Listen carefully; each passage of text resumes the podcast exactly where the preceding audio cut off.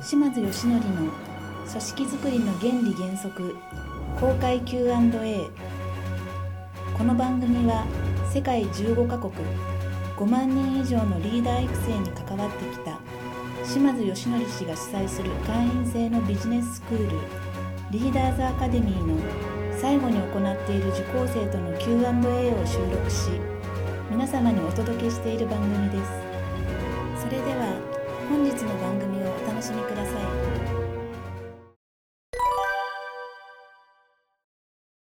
い。責任をというのはどういう感じで責任を取らせる？はい、まず評価制度のところはちょっと謳歌してください。はい、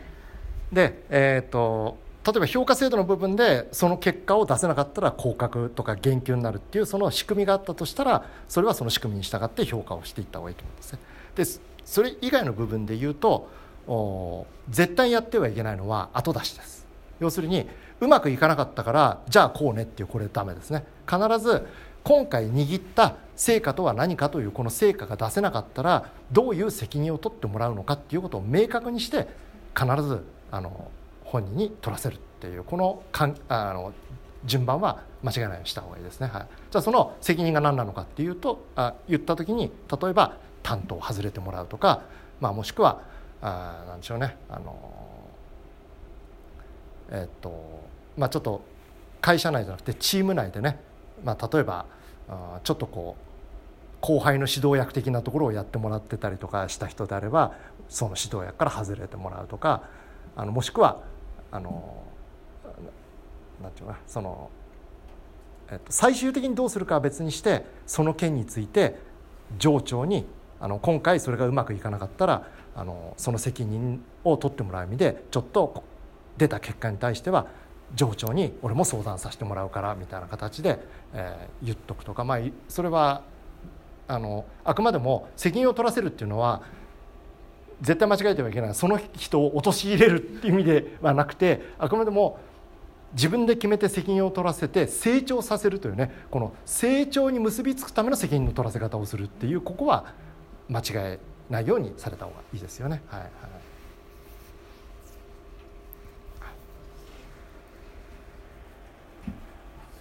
そしたらじゃあ今のことについて一つ、はい、ちょっとご意見伺いたいことがあるんですが、例えばさっき一緒のパートナーの方と話をしたところで、今の話とちょうどかぶるんですけど、責任を最初に、こういうことの成果を出すためにこの責任を取らせるっていう時に、私がすごく思ったのが、例えば今の若い子たちとか社員の方たちとかは自分に責任を押し付けられてるとかみたいに最初の段階で考えてしまったりとか、感じてちょっと引いてしまうとか、例えばこれやってもらいたいんだけども、例えばそれについてはこれについてこういう成果を出してもらいたくて、じゃあこの責任はこんなことがもしできなければこういう責任を取るような形で頑張ってもらいたいということを言った時に、その社員の方がそんな責任を取らなくちゃいけないっていうのを振られて全部押し付けられるんじゃないかとか、そういう不安を感じたりするかもしれないなと思うわけですよ。その時の例えば何かうまいその表現の仕方というのかな、そのうまいなんていうのかな、そのモチベーションの上げ方みたいな、なんかコツみたいなものがあったら教えてもらいたいなと思っているんですけど、どうでしょう？はい、ありがとうございます。まず2つあるんですけど、1つはその人のステージに応じて責任の取らせ方は違うということですね。例えば評価制度でいうと分かりやすいんですけど、下に行けば行くほどプロセス重視の評価で、上へ行けば行くほど結果に対する責任結果重視になっていく。だから責任の取らせる部分が違うということですね。だから例えば下で言うと、下っていうか下の方に行けば行くほどですね、特にその一番下って言うと新人君ですよね。新人君に結果が出なかったから責任取る、これまずアウトですね。ではなくて、その結果を出すために、例えばですよ、1日ね、50件電話をするとかね、1日50件訪問するとか、もしくは、お客さんに対して、こういうメールをこうするとかな、例えば成果とは何かっていう定義づけたことに対して、じゃあその成果を出すためにどういう行動をしなきゃいけないのかっていうふうな、このプロセスを怠ったっていうことに対して、責任を求めていくっていうふうに下に行けばいこうとしていかなきゃいけない。目標が手段で、そういった形で方法論だと言った場合ですね。で、目的は現実的なターゲット、ゴール地点であるといった場合は、例えばその要はステージが上の人はもう直接その目標を設定した後は目的を達成できるかどうかっていうことがある一つの責任を取るべき場所であり、まだステージがまだ前段階の人はまずはその目的もそうだけども自分で立てた目標をクリアできるということに責任を置くような、そういった形が望ましいのかなというふうにちょっと今お話を伺ったら感じたんですが、そういう感じですかね。ですね、目的と目標というのは全く別物ですから、目的というのは行動の理由ですから、そこに責任も何もないということですね。あくまでも責任というのはその目標にくっついてくるものなので、そうですね。ですから、まずこのさっき言ったそのなんていうか、下の方に行けば行くほど大切なことはコントロールできるところまで持ってくるってことなんですよ。その成果とは何かの定義づけをですね。例えばよく僕が例に出すのはですね、イチロー選手は年間200本のヒットを10年間続けるっていうこの偉業を成し遂げたわけですけれども、じゃあこの年間200本10年っていうこの成果ってイチローがコントロールできたかっていう話なんですね。どう思いますか？その長期的スパンで見てコントロールしていたかどうかってことですか？いや、毎月20本10年続けるっていう、例えばこの目標を彼が立てたとしたら、これって達成するためのコントロールが彼ができたって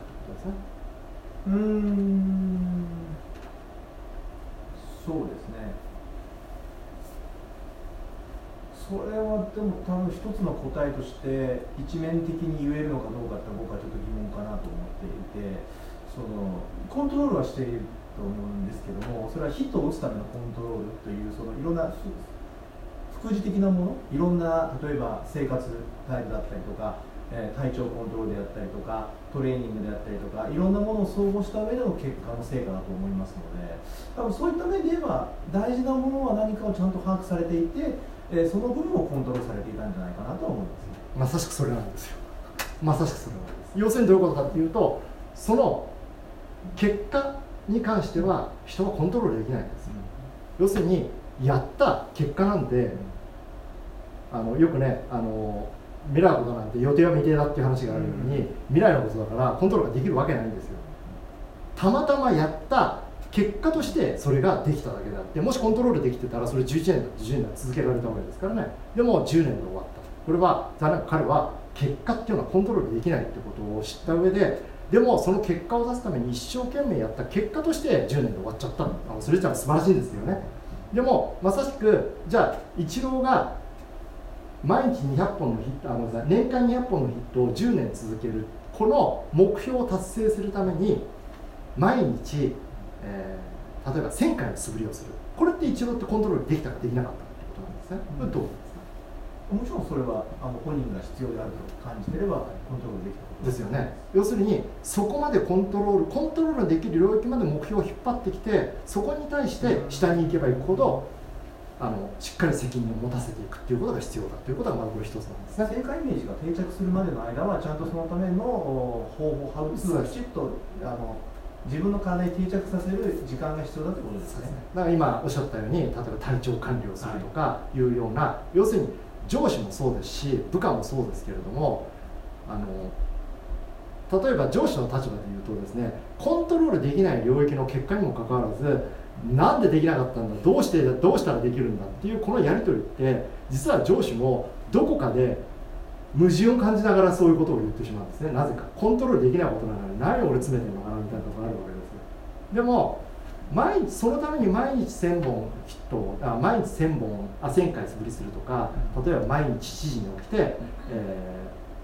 ば腹筋をね50回やるとかいう、これって本人の特殊なその日とかその時の特別な事情がない限りは本人の努力次第でコントロールできる領域なわけですから、うん、その結果を出すためのこのやるべきことを怠ったか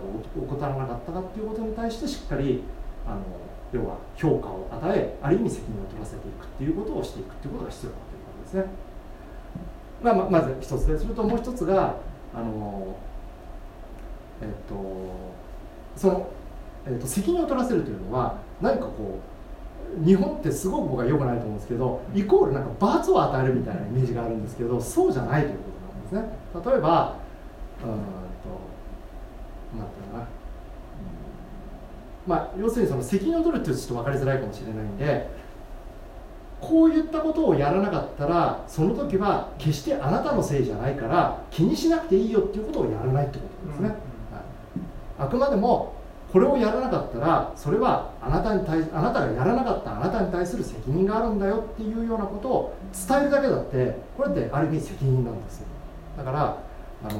決して何か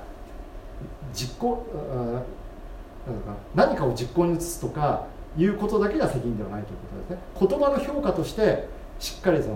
これは最終的にはこれをやったかやらないかはあなたに責任があることなんだよというようなことを伝えるだけだって、それだって十分責任を持たせるっていうことなので、そこのところはしっかりマネジメントした方がいい領域ではありますよね。よかったです。ありがとうございます。